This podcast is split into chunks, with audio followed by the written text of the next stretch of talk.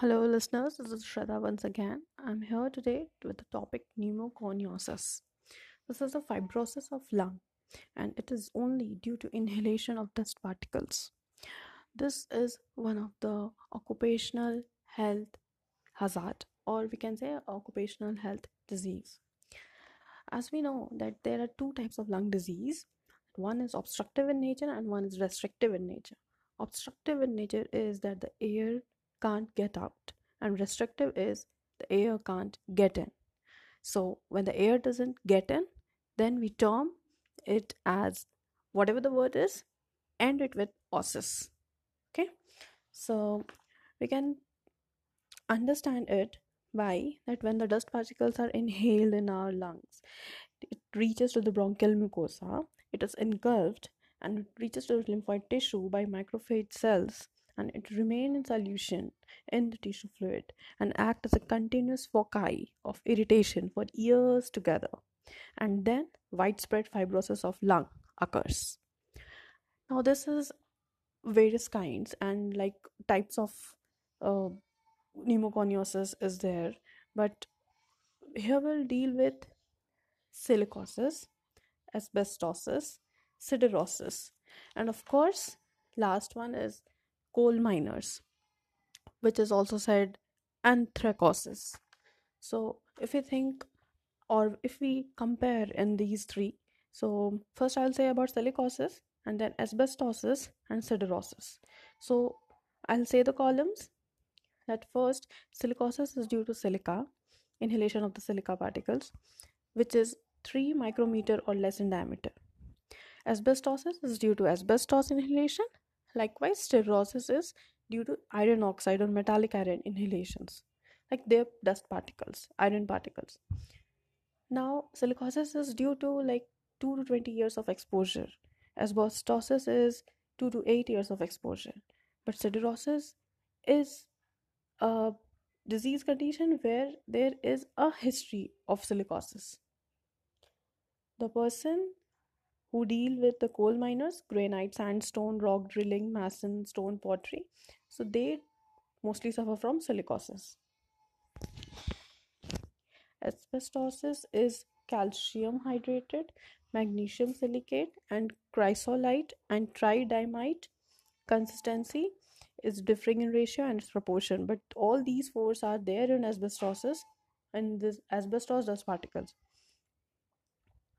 In siderosis, there is person who is working in iron industry, iron workers, electric arc welders, they are suffering from siderosis. If we deal with the clinical features of silicosis, we'll see that there is a silicotic nodule which with time increases in size. If it is simple in nature, they ha- there are no clinical features. But if it is complicated, then there will be cough, dyspnea, sputum. It will lead to chronic lymphocytic alveolitis. Further, it may also lead to tuberculosis. In asbestosis, the symptoms are breathlessness, clubbing, cyanosis, and creps may be present. In siderosis, likewise, breathlessness, cyanosis, cough, sputum is present. The difference is one thing which we get in an investigation of silicosis. Silicosis, we'll do chest x-ray, we'll see silicotic nodule, or we can say also fibrotic nodule.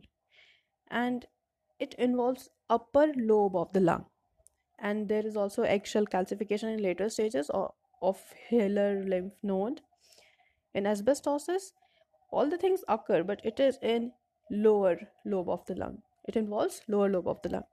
In siderosis, what we see, there is a massive fibrosis, and it is in of two colors, red and black. If it is red in color, it is fibrosis. If it is black, it is silicosis. And as we know that in siderosis, there must be a history of silicosis. Then all, only we get this red and black combination. Now we'll deal with the coal miners. It is not much. Only one line I want to say that there is massive fibrosis with which is due to coal particles, inhalation and also silica. Ma- main important thing is necrotic rheumatoid arthritis is seen where rheumatic nodules are pre- present in the periphery of the lungs. And obviously in later stages there will be tuberculosis. Okay, So if in general we talk about the clinical features of all these, or in general we talk about the broad heading of pneumococcosis clinical features, we'll say that breathlessness is there, asthmatic conditions may develop, cough sputum, which is black in coal miners, bronchitic, bronchitis, emphysema, that in combination we call it C O P D. So both these features are present. Chronic cor pulmonale, as we as I have already said in the previous audio. So these features will be present. There will be enlarged liver, edema, and prominent jugular veins will be there. If T B is present, with it emaciation, evening, rise of temperature, hemoptysis, sputum, and in sputum we'll get acid fast bacilli. So in C X R or chest X-ray of T B lungs, we get cavitation also. So that's it. And if we deal with the investigation, we'll get sputum investigation, examination, C X R, lung biopsy, and lung function test. There is, if we talk about the prevention, we should use mask and we should be following the rules and guidelines of the particular area. And we can also think of like damping down the dust particles, and essential measures should be adapted in the factories. And uh, one point is there that in treatment there is no curative treatment as such, but we can think of changing the occupation if it is very very mandatory.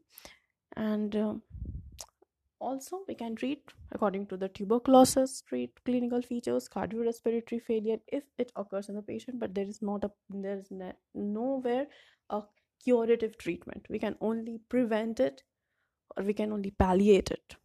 So this was all about pneumoconiosis. Hope you like this audio. Please do like, share with your friends, and stay tuned.